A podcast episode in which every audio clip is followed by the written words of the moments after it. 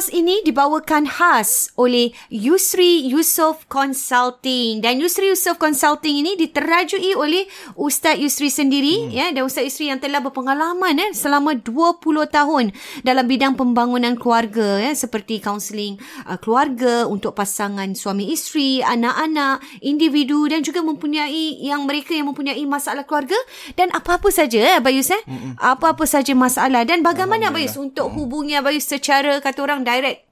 Uh, untuk mungkin maklumat lebih lanjut, uh-huh. uh, para pendengar boleh hubungi saya melalui website yusriyusof.com atau www.yusriyusof.com yusri y u s r i y u s o f f.com uh, di mana di situ para peserta, para pendengar boleh melihat uh, butirannya lebih lanjut apakah uh, cara kaunseling tersebut dilakukan dilaksanakan mm-hmm. uh, perkhidmatan yang saya uh, kendalikan insyaallah atau anda boleh uh, WhatsApp sahaja eh WhatsApp sahaja saya melalui nombor 8949 4642 8949 4642 Yusri Yusof, Yusof Consulting. Consulting.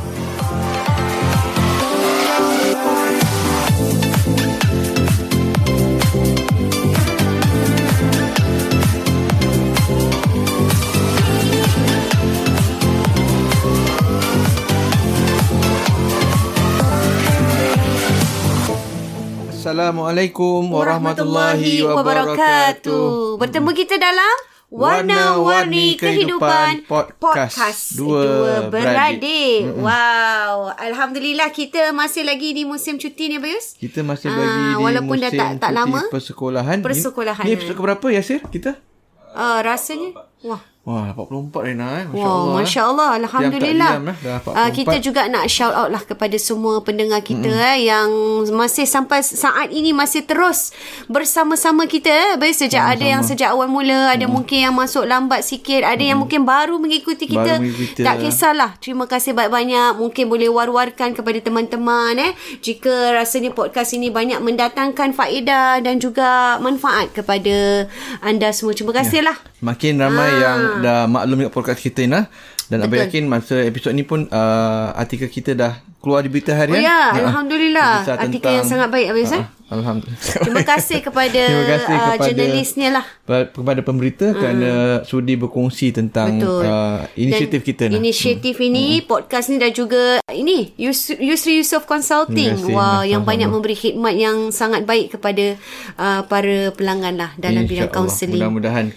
dan tujuan uh, podcast ni pun untuk secara tak langsung mm-hmm. me- mewawarkanlah betul konsultasi yang uh, Abais berikan kepada betul masyarakat Islam masyarakat kita, kita eh mm-hmm. dan isu-isu yang kita bangkitkan juga juga berdasarkan daripada apa yang juga Abayus mungkin lalui dalam kaunseling mm-hmm. uh, dan juga daripada uh, warna-warni kehidupan buku yang mm-hmm. Abayus tulis sendiri dan, dan juga isu-isu yang dialami mm-hmm. eh betul betul yang sedang dialami ni oleh masyarakat dan kita dan kita sentiasa apa ya kita sentiasa memantau ya betul. Perkembangan semasa. Sebab kita ni bila nak buat konten lah kita mm-hmm kita, kita kena bukan bukan senang kan buat konten lah. Kita nak fikirkan nak buat apa tajuk nak cakap pasal dan, dan kita kena lah. peka hmm. Bayus, peka hmm. dengan keadaan dan isu sekeliling, isu sekeliling. yang sesuai ya. Kadang-kadang Betul. kita juga kalau ada orang kalau lihat ya mengikuti kita dari awal mula, hmm. ada isu-isu yang kita nampak nampak macam berat ya. Hmm. Nampak macam sensitif ya, hmm. tapi kita mesti kita mesti buat Bayus. Walaupun hmm. orang kata eh sangat berat, ada hmm. orang tak tak tak tak nak buat dan hmm. takut nak buat, hmm. tapi kita buat Bayus kerana kita rasa benda ni perlu perlu Betul. untuk create awareness untuk isu, masyarakat isu kita. Isu masi, cerai, cerai ya, uh, isu poligami lah semua. Banyak. Kita banyak, kongsi. Jadi, banyak. tapi kita cuba sampaikan lah dalam bentuk yang bentuk yang, yang menarik dan mudah santai untuk, tetapi untuk didengari ya, hmm, betul santai tapi ya. sangat-sangat banyaklah info dan uh, yang dapat Padat dengan, dipelajari informasi insyaallah mm-hmm. ya. dan hari ini Bayus mm. juga sangat menarik saya rasa sebab sebelum ni kita banyak mm-hmm. uh, bercakap tentang uh, isu anak-anak juga mm. anak-anak remaja betul. anak-anak mungkin uh, di peringkat sekolah rendah tapi mm. hari ini kerana kita lihat uh, masih masih cuti sekolah dan mm. tak lama lagi pun dah nak buka sekolah mm. ibu bapa pun dah sibuk eh mm. untuk untuk anak-anak kembali masuk sekolah terutamanya ni anak-anak kecil kita nak beri uh, uh. sedikit perhatian kepada Betul. anak-anak kecil kerana kalau kita lihat anak remaja uh-huh. anak ini mereka juga bermula daripada anak-anak kecil eh prasekolah Betul. terutamanya kita dah banyak cerita tentang mak bapak kita Betul. cerita pasal pasangan-pasangan kita Betul. dah banyak cerita pasal anak remaja Betul. kita ceritakan pula tentang uh, kali ini tentang anak-anak prasekolah Ina eh? dan juga ibu bapa lah. Ibu bapa. Dan Bila ibu kita bapa. cakap anak-anak ni. Ibu bapa yang punya anak prasekolah lah. Ya, hmm. betul. Tertumpu khas untuk mereka kerana apa kita cakap uh, hmm. uh, anak-anak prasekolah ni inilah detik permulaan mereka hmm. membesar dan juga uh, memahami dan menerima apa yang ibu bapa tu berikan. Yeah. Uh, dia bermula dari sini Abayus, yeah, dari kecil ni. Terutamanya uh. yang mungkin kali pertama nah uh-huh. yang uh, mempunyai anak uh-huh. yang masuk prasekolah. Ah betul. Ha, ada juga yang mungkin pengalaman dah pertama. 3, 4 uh-huh. tapi kita mungkin yang mungkin sesuai juga yang sesuai, dari pengalaman. Sesuai. Ha, Sebab kita ya. akan bincangkan ni bukan dari sudut tu saja banyak lagi sudut-sudut hmm. yang lain.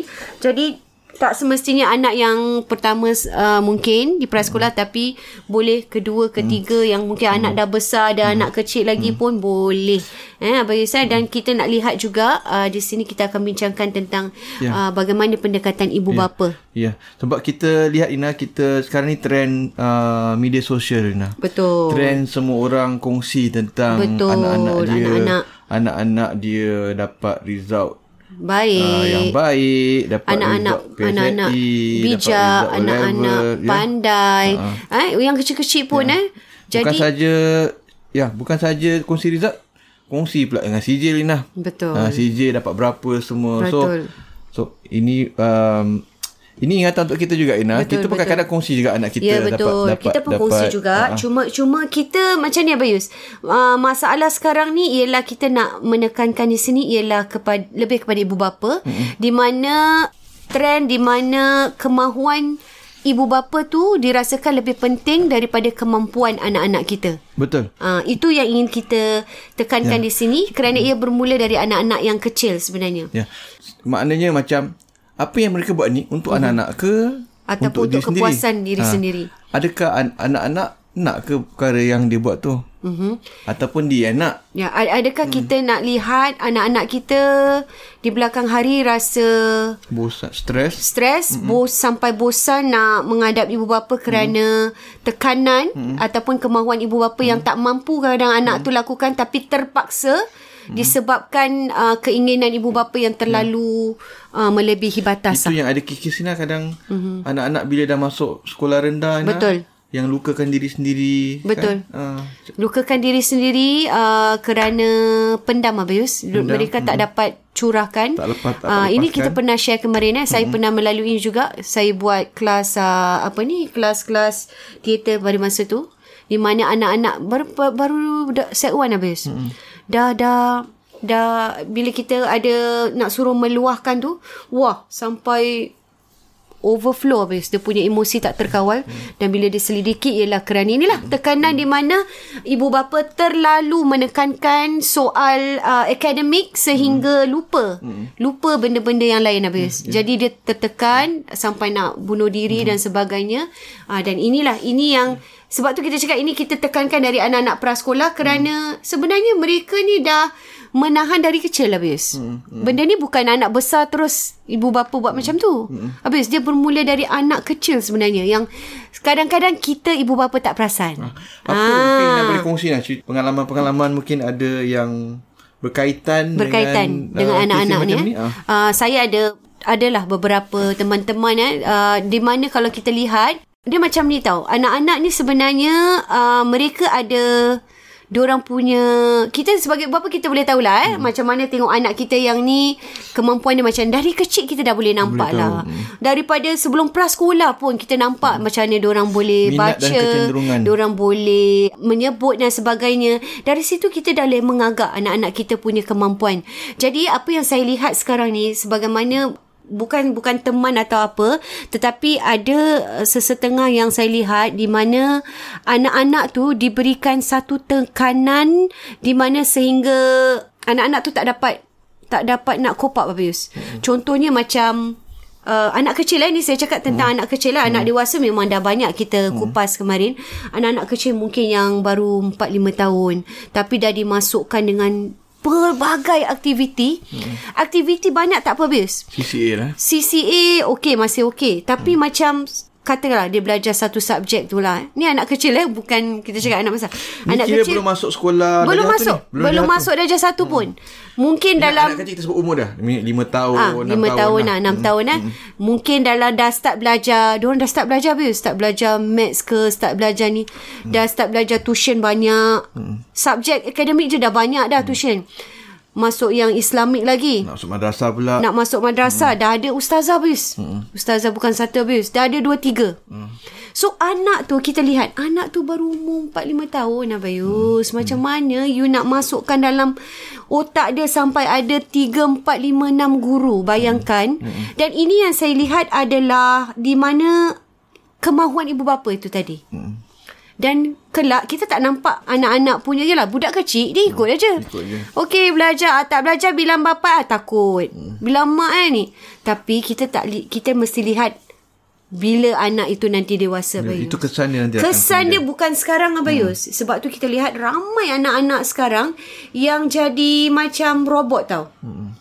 Masuk ni belajar kena ni lepas ni 9 sampai 10 pagi 10 sampai 11 pagi ada hmm. ah, anak tu tadi dia dah jadi macam yalah kesian lah. Jadi maksudnya ini yang saya lihat trend di mana ibu bapa menjadikan tekanan kepada anak-anak disebabkan kemahuan mereka. Mungkin dia nak anak dia jadi genius ke, hmm. dia nak anak-anak dia boleh dua-dua habis, balance. Hmm. Memang bagus, hmm. balance kedua-duanya. Tapi kita kena tahulah macam mana kita nak lihat hmm. kemampuan dan anak mereka kita. buat macam tu dan mereka kongsi pula dengan Ah ada juga, ada kongsi juga yang kongsi. dan secara tak langsung dia menimbulkan tekanan kepada diri mereka dan Betul. juga anak-anak. Katakan katakan contohnya uh-huh. dia siapkan gini-gini macam Ina katakan uh-huh. ada guru nak masuk sekolah madrasah, Mhm. Mungkin. ada guru 3 4. Mungkin. Lepas tu orang nak tahulah. Dia share-share semua orang. Uh-huh. Orang nak tahulah. Apa dia punya result, dia Result. punya uh, ini. So anak yang lain yang tak share uh-huh. dapat dapat masuk madrasah. Uh-huh. Yang tak share share lah. betul betul betul. Orang nak tahu anak dia dapat masuk. Ke tidak? Ah tidak kan. Habis Jadi dia, lah. dia menjadi tekanan Jadi Abang tekanan lah. Menjadi tekanan Dan dan kalau Yus cakap Pasal madrasah tu Memang betul Yus. Hmm. Kemarin kita dah sebut kan Pasal anak nak masuk madrasah ni Hmm. Adalah satu tekanan Yang sangat berat Kepada Ibu bapa Dan guru-guru Abang Yus. Hmm.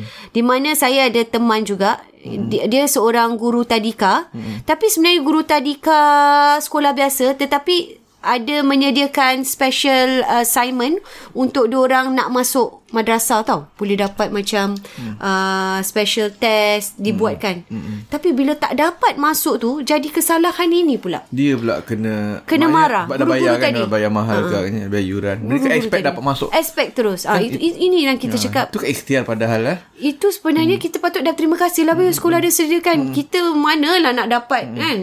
Uh, paper kena cari sendiri buat ajar sendiri ini dah disediakan tak dapat kena marah pula hmm. jadi ini yang kita lihat adalah Uh, sikap ibu bapa tu sendiri eh. kita mesti lihatlah bagaimana eh, uh, keadaan anak ataupun kemampuan anak-anak itu tadi Abayus hmm. dan ya jadi jadi apa yang kita nak nak uh, share di sini Abayus ialah bagaimana kita boleh melihat bagaimana kita melihat kemampuan anak kita Abayus hmm. anak-anak kecil ni Ah, Berarti juga kita Okey Pada masa yang sama Pada Hmm. masa yang sama Ina Kita pun Tak ada masalah Untuk ibu bapa ni Memupuk nah, Memupuk hmm. Ataupun nak develop Kemampuan anak-anak Aku Betul. rasa tu satu perkara yang Yang bagus yang bagus Yang bagus Cuma Dari jangan kecil, betul. keterlaluan yes Ah, ini isu dia lah jangan, keterlaluan lah isunya Kena moderate lah Sederhana mm-hmm. Jangan keterlaluan Jangan melampau mm-hmm. Sampai Sampai Yelah, tak tergendung Sampai habis. 4-5 tahun 5-6 tahun Tapi ada guru tuition Sampai tak 5-6 boleh guru Macam mana tu kesian kesian lah saya saya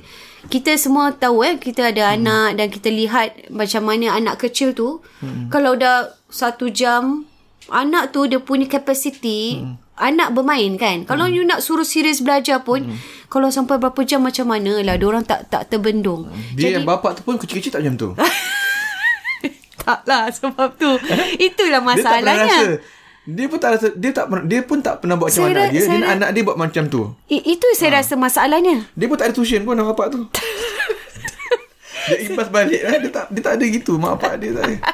Saya rasa Agaknya lah. itu masalahnya. Ha. Mungkin ini yang kita boleh Dia tak tekan. empathy lah, ha. Macam memang betul lah kita dulu-dulu mana ada tuition hmm. base. Tak pernah tak pernah rasa apa arti tuition pun. Kan? Eh, Dulu-dulu kemampuan pun. Kemampuan eh, pun mungkin ni, tak mampu dan sebagainya. Kalau nak tuition pun susah. Eh.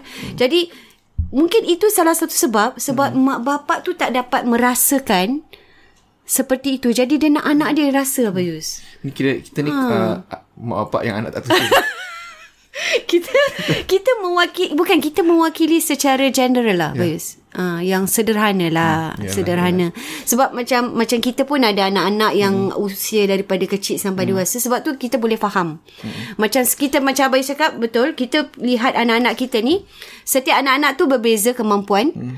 Kita tengok dalam anak-anak kita kita tahu. Kemampuan setiap anak tu berbeza. Anak yang ni mungkin boleh cope up lebih sikit. Mungkin anak nombor dua tak macam nombor boleh. satu. Tak boleh belajar macam Dain. 10 minit 15 minit dah. Tak boleh. itu hard time dia the best. Lepas tu nak suruh dia hafal pun jangan layan lah ha, jadi the best time yang 15 minit tu untuk dia ni dia dapat. Dah. Tapi- kita nak paksa dia buat apa? Nak paksa pun dia tak dah I cannot ready ha.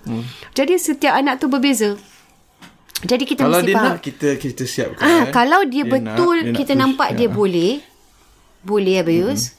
Mampu kita boleh push dia tapi jangan keterlaluan lah. Sebab ada Okey. budak memang memang uh, suka Ada belajar. motivasi, Nah. Abayus. Ada motivasi sendiri. Expired eh. Ah, jadi cuma itu pun macam kita kata jangan keterlaluan. Melampau. Jangan Ah. sampai melampau lah. Jadi uh, setiap anak-anak ni macam Ina kata ada potensi yang berbeza-beza. Betul. Jadi macam mana nak kita nak uh, kita nak pupuk potensi anak-anak kita tu. Mm-hmm. Jadi Saya ada satu hmm. bukan tips lah. Hmm. Saya ada satu um, cara. Hmm. Mungkin setiap uh, daripada kita berbeza beza hmm. ni just sharing sebab kita boleh tengok lihat anak kita punya potential daripada sikap mereka, hmm. harian mereka lah, rutin mereka. Hmm. Kalau kita boleh try ya, kita cuba contohnya macam okay, kita buat dia secara kita jangan hari ni buat terus dah tak buat tidak. Macam kita lihat macam anak kecil kita eh, macam saya ada anak kecil sekarang ni macam uh, Alia dah tujuh tahun kan. Hmm. Dia daripada kecil saya tengok dia adalah di antara yang boleh macam suka belajar. Hmm. Suka belajar maksudnya uh, yang macam Dayan style kan 10 minit 15 minit dah ni. Uh, macam Alia kalau kita kasih dia task apa dia tekun habis. Dia tekun akan buat dan benda tu kita try buat the next day the next day dia akan buat setiap hari. So setiap hari tu bila kita kasih dia task kita janganlah kasih sampai banyak-banyak. Contohnya kalau sekarang setiap hari pukul berapa dia mesti ada ngaji. Setiap hari pukul berapa kemudian dia ada dia punya playtime. Hmm. Ah, lepas tu setiap hari berapa dia ada buat dia punya editing. Editing benda yang dia, dia buat editing. Video-video video-video editing kartun dia. Oh, editing kita editing dia pun sibuk editing. Jadi kita boleh tahu tahu dia punya minat. Jadi kita bahagikan lah. Jadi apa yang dia nak dan apa yang mak bapak ni nak contohnya kita nak jugalah anak kita baik dalam duniawi dan ukhrawi kan. So jadi kita bagikan. Jadi kita lihat kemampuan dia macam macam dia ada certain time dan jadikan dia rutin setiap hari dan jangan melebihi batas masa tu. Ah maknanya kalau ada time kononnya setengah jam setengah jam lah. Jangan tambah lagi tambah mentang-mentang dia boleh suka ni kita tambah lagi. Okey tambah lagi, tambah lagi, tambah lagi. Ah itu saya rasa yang uh, salah satu mungkin cara yang kita boleh lihat kemampuan anak kita lah. Mungkin kalau anak kita boleh boleh 15 minit je kita jadikan 15 minit tu satu rutin habis. Setiap hari 15 minit, 15 minit, 15 minit. Ha, jadi kita tidak melebihi uh, kemampuan yang anak kita boleh lakukan. Betul. Lagi satu Ina, mungkin satu kebimbangan daripada uh, para para ibu bapa ialah bagaimana Ina uh-huh. nak pupuk uh, minat, Minat. anak-anak Ina uh-huh. dalam segi bahasa Oh ya, dan betul. juga dari sudut uh, Ni kalau kita cakap subjek eh. matematik, sains Dan dan sebagainya. sebagainya. Uh, dan ini ini saya rasa perlu Bayus. Ini pun Ni orang nak tahu Ina, kita, Ah, kita kongsi lah. hari ni. Yelah Saya rasa kalau kita cakap Dari segi bahasa ni Lebih pada bahasa Bahasa Melayu Bahasa lah Melayu dan bahasa Melayu, Inggeris Bahasa. Inggeris lah Bahasa Melayu, bahasa kisah eh. Inggeris. Tapi sekarang juga Yang menjadi uh, Masalah Kebanyakan bahasa Melayu habis Hmm. bahasa Melayu menjadi satu masalah kerana anak-anak kecil ni, mm-hmm. anak-anak kecil ni kita cakap lagi dari prasekolah ni, mm-hmm. diorang dah tak berbahasa Melayu. Mm-hmm. Uh, di, contohnya dalam rumah dah berbahasa mm-hmm. Inggeris, semua berbahasa Inggeris satu mm-hmm. family. Kemudian tengok YouTube, tengok apa pun, mm-hmm. program pun bahasa Inggeris. Bahasa Inggeris. Bahasa Inggeris eh. Mm-hmm. Jadi untuk memupuk minat tu sekali lagi saya pernah share sebelum ni tentang bahasa mm-hmm. uh, dalam sesi duta bahasa kemarin mm-hmm. lah. Di mana saya rasa perlu Nak eh kita kita kita share sikit lah. Share sikit eh. Mm-hmm. Sangat perlu Daripada eh. um, duta Pandangan bahasa. duta bahasa. Tapi, tapi yang lebih menakjubkan anak dulu jadi duta bahasa. Ah, ah, betul lah. Anak dah duta bahasa dulu baru mak duta bahasa. Betul. Itu satu keajaiban. terlambat sikit. Mak terlambat Padahal mak yang memupuk ni. Mak mak yang mumpuk ni. Tapi yang dipandang anak pula. tak apalah kasih Chan. Tapi macam habis cakap. Uh, Abai masih ingat yang duta bahasa yang memang layak lah Ina. Lima Notion tahun, tu duta bahasa tahun. Ina. Abai masih ingat lagi nak cerita kan. Lima tahun, eh, Masa dia? dekat tadika Ina kan. uh-uh. Orang uh, Ina cerita apa. bahasa Melayu bahasa, dia kan. Bahasa Melayu bila guru Semua tadika. panggil dia cikgu, ah, ah. Orang panggil, orang suruh gunakan Orang Bahasa- sebut lah A bahasa apa, B contoh-contoh. Bila Notion diberikan uh, N. Tak dia cakap uh, N N N, Nusantara. Ah, Ya ya betul betul betul. Nusantara eh, bahasa dia. Nusantara. Cikgu dia sampai terperancat lah. Banyak lah N Nusantara. Anak kecil eh 4 5 Ha. tahun eh. Jadi saya rasa macam gitulah Hmm. So, benda-benda macam gini dia perlu daripada dalam family tu sendiri. Ya ini ibu Nasi, bapa lah. Left kiri kanan confuse macam. Apa dia? Apa tadi masuk fikir? Apa dia? Tak apa jangan bergaduh dulu anak beranak. Jadi di sini kita lihat Bayus maknanya ibu bapa tu penting. Confused. Eh, eh tapi kiri kanan kadang sampai besar pun confused Bayus. Ni, ni padahal ini yang yang Kiri kanan ni isu ni orang sampai tua kadang ada orang confused. ini padahal yang mak bapak cakap Melayu kat rumah Ina ni. Jadi sebab apa Ina kadang-kadang mak bapak mereka terlalu beri pen- penumpuan pada bahasa Inggeris, Inggeris. sebab dia takut anak-anak ni tak boleh berbahasa Inggeris. Boleh uh, saya nak kasih tips juga. Pandangan sebegitu nak kena hilangkan Nak kena habis. hilangkan. Betul. Sebab kita mesti lihat kita mm-hmm. tinggal di Singapura, mm-hmm. sebuah negara yang tak yang susah kita nak cari orang tak tahu bahasa Inggeris. Mm-hmm. Bahasa Inggeris saya dulu tekad untuk all the way mengajar mereka bercakap bahasa Melayu sebab saya yakin bila diorang masuk sekolah Bayus mm-hmm. 100% diorang akan pandai bahasa Inggeris. Betul, Sebab kawan-kawan bahasa Inggeris. Mm-hmm. Dekat TV, dekat social media semua bahasa Inggeris. Mm-hmm. Tapi nak cari bahasa Melayu kat mana?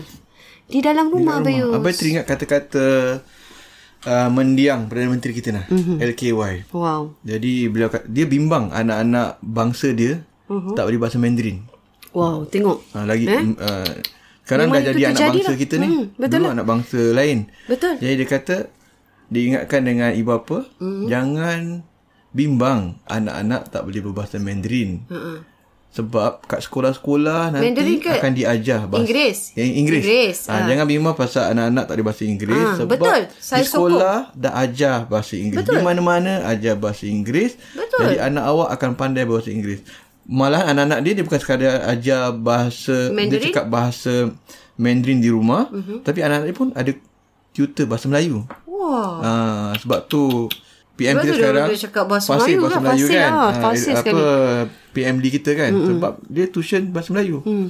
Wah, saya rasa pendekatan macam tu susah kita nak dapat dalam dalam sikap ataupun ini ibu bapa hari ini hmm. sebab rata-rata saya uh, kemarin ada dalam satu forum di mana feedback yang banyak kita dapat dalam forum tersebut memang kalau lihat 100% tu 90% semua cakap Inggeris. Memang ha. orang tak bercakap Melayu. Cakap Melayu. Cakap Melayu pun mungkin dengan nenek, dengan datuk. Tapi sekarang nenek datuk pun dah bahasa Inggeris. Bahasa Ha. Kadang-kadang yang sayangnya sebab mak bapak tu fasih bahasa Melayu. Fasih. Tapi anak-anak tak boleh bahasa Melayu. boleh, Jadi betul. Macam macam kita zaman kita dulu kan, sekolah madrasah tak beri tekanan sangat bahasa Betul. Inggeris zaman kita. Mm-mm, betul. Jadi kita lebih selesa berbahasa Bahasa Melayu. Melayu. Jadi macam uh, anak-anak ni kita berdua memang berbahasa Melayu lah. Bahasa Melayu lah, dengan dengan mereka bertiga. Lagi satu yang nak ingatkan, lagi satu tips lah Yalah. untuk bahasa bahasa Inggeris juga. Uh-huh. Bahasa Inggeris dan bahasa Melayu. Bahasa Inggeris juga Ina. Uh-huh. Kalau nak cakap bahasa Inggeris kena bahasa Inggeris yang betul-betul Ina. Betul. Ha, Betul. Jadi ada orang kadang mereka ni dia nak tak bahasa Inggeris dia tak berapa sangat baik. Mm-hmm. Dia nak cakap speaking juga dalam ba- di. Bahasa rumah Inggeris, ha. dan merosakkan cara perbualan anak-anak dia. Dan jadi affected anak-anak dia dalam composition karangan dan sebagainya. eh, dia Ah, terjejas, gitu. eh? Jadi jadi kalau bahasa Inggeris biar bahasa Inggeris betul-betul Mhm. lah. Itu satu. Jadi Abais memang kita Mungkin bahasa Inggeris dia lagi bagus pada, Lebih baik pada mungkin, kita eh, semua. Anak-anak kita ni, eh. memang bahasa Melayu dengan orang. Mm-hmm. Jadi dia pick up bahasa Inggeris dia betul-betul Daripada sekolah. Daripada sekolah. Mm-hmm. Jadi dia punya bahasa adalah Betul. bahasa yang betul, standard lah, standard English lah kita panggil. Betul. Uh, standard English, bahasa mm-hmm. persuratan, bahasa yang uh, grammar yang betul, vocabulary baik yang lah. baik. Ah. Itu sangat saya rasa sangat menarik Abayus sebab itu juga betul lah Abayus cakap kadang-kadang kita ibu bapa kita nak tetap orang berbual English kita pun nak buat English uh tapi tak semua ibu bapa ada grammatical English yang baik. Betul. Jadi dia juga menjejas betul Jejas. Abayus kata Jadi ya. mereka memang suka uh, memang kita macam untuk perkongsian dalam bahasa mm. juga kan macam mm. anak-anak Bayus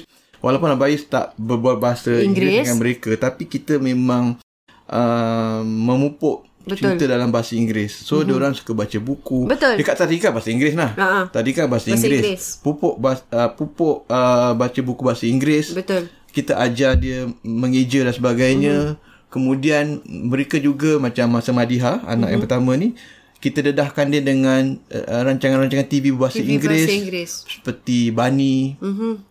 Kan dia Hi-Fi. tak- Ah, Dulu Bunny, Bunny, Hi-Fi. Hi-Fi. Uh, apa lagi satu? Teletubbies dulu su. Teletubbies, uh, Sesame Street. Mm-mm. Itu antara program-program Program, bahasa Inggeris baik. Mm-hmm. Dan macam Madia, dia kat situ dah pick up bahasa. Mm-hmm. Tapi dia lebih bagus lagi bila dia dah ke Masuk sekolah. ke sekolah lah. satu je dua lah. Jadi, tu Madiha. Jadi, bila yang... Nombor uh, yang adik-adik pula, mm-hmm. adik-adik pula pick up bila berbual dengan kakak dia. Hmm. Ha, jadi mereka pick up bahasa bual dengan, dengan kakak dia. Uh-huh. Jadi sama juga dengan Yasir. Eh, Yasir, uh-huh. Yasir. Aisyah pun sama lah. Uh-huh. So Aisyah daripada umur 2-3 tahun memang dah speaking bahasa Inggeris dengan uh-huh. adik-beradik dia lah. Oh, Okay. Ha, okey. daripada 3 tahun, 4 tahun tu memang dah berbual bahasa Dah berbual. Inggeris. Ha, Jadi kira bila dengan mak bapak je berbual Melayu lah. berbual Melayu. Jadi mereka Oh, okey. memang memang uh, kalau Aisyah dia lagi cepat lah sebab hmm. dia kecil-kecil semua budak kakak dia bawa bahasa hmm. Inggeris hmm. abang dia jadi dia lebih cepat maknanya dia masa hmm. tadika dah, dah fasih bahasa hmm. Inggeris hmm. jadi mereka ni memang di antara mereka uh, uh, memang berbual bahasa Inggeris so maknanya Yasir Aisyah Madiha berbual bahasa Inggeris secara adik-beradik Adik-beradik. Ah, Okey. bila dia berbual dengan Jadi kita berbual dengan betul lah ah, maksudnya. bila dengan kita dia buat bahasa Melayu Bahasa Melayu. So Wah. bila dia bawa balik dengan adik-adik dia bahasa Inggeris. Hmm. Betul ada yang macam tu Ah, betul. Buat adik-adik Inggeris, buat dengan Melayu, abai dengan bahasa Melayu ataupun dengan uh, isteri bahasa Melayu. Hmm. Dan mereka tak boleh nak berbual bahasa Inggeris. Dia jadi lost. Hmm. Dia kalau berbual dengan kita, Ha. Berbahasa jadi lain uh, macam dia kalau nak buat Inggeris dia macam tak boleh word, tak terkeluar word dia. dia mesti nak terkeluar bahasa Melayu juga. Wah, macam Uh, dia tu dah, eh. dah terbiasa macam gitu. Hmm. Tapi bila dia Tapi saya rasa bagus juga. Jadi dia tahu bahagikan. Oh, bila dengan ini bahasa Melayu. Bila dengan ni bahasa Inggeris. Ah, cuma cuma pada masa yang sama uh, diorang punya bahasa Melayu tu bahasa Melayu pasal lah Hmm, conversation betul. Yalah, Malays lah macam kita berbual lah. Ah, jadi bila uh, bila dalam pendidikan bahasa, Bahasa tu lain. untuk sekolah kita kena ajar balik lah Betul. sebab bahasa kita tahu kan kalau bahasa Melayu yang pasal semua pakai Betul. Tapi Abang Yus, Ah, pakai baju pakai pen betul. Pakai Ah, eh. semua pakai Tapi sebenarnya untuk Satu bahasa guna. pasar ni sangat penting Abang Yus dalam rumah. penting. Kenapa saya katakan bahasa pasar ni sangat penting di dalam rumah? Kerana ramai anak-anak generasi sekarang ni hmm. Diorang tidak ada di bahasa pasar di dalam hmm. rumah. Diorang hanya belajar bahasa buku Baku, di sekolah. baku. Jadi diorang bila bercakap Melayu, diorang jadi macam orang asing betul Asing lah kelakar lah kelakar dan buruk. Minta maaf sangat buruk. Tak boleh terima dek akal. Hmm. Sebab bila bercakap, kadang-kadang nak tanya interview, nak tanya apa Hmm. kita buat program, dia jadi macam telah saya katakan sebab ah dia jadi gitu Hmm. Abius. Jadi kerana mereka tidak praktikkan bahasa Melayu ni secara conversation conversation. Dia jadi sangat tidak cantik ah. Kita kata eh formal. Ah, terlalu formal dan ini pentingnya dia bahasa tak sama macam bahasa Inggeris tau tidak bahasa sama.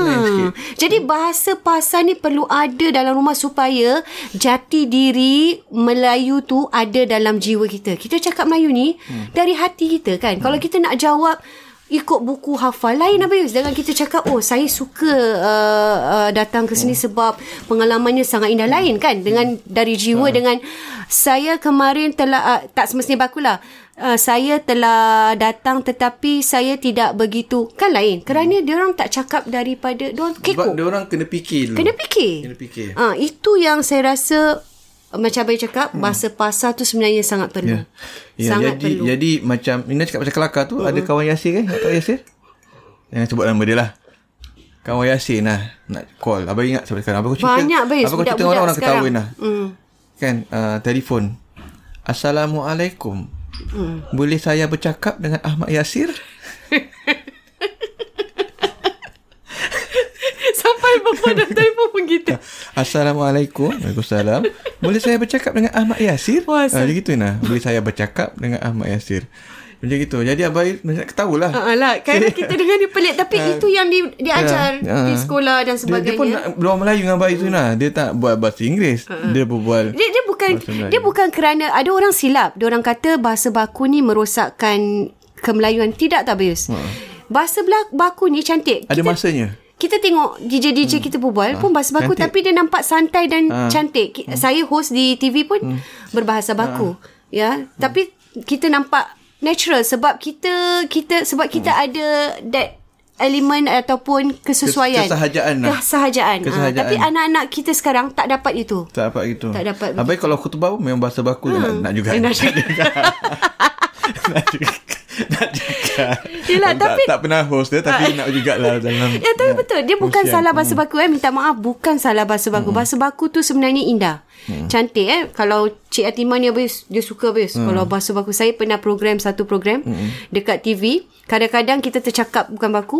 Kadang-kadang satu ni tak uh, Baku saya All the way Nanti dia message uh, Marina Bahasa bakunya bagus All the way tadi Sangat bagus ah, Cik Atimah memang eh Dia antara orang uh, Cikgu ataupun uh, Menteri kita yang sangat uh, Suka dengan bahasa Dia ni City Usaha Parlimen dulu. Ya betul.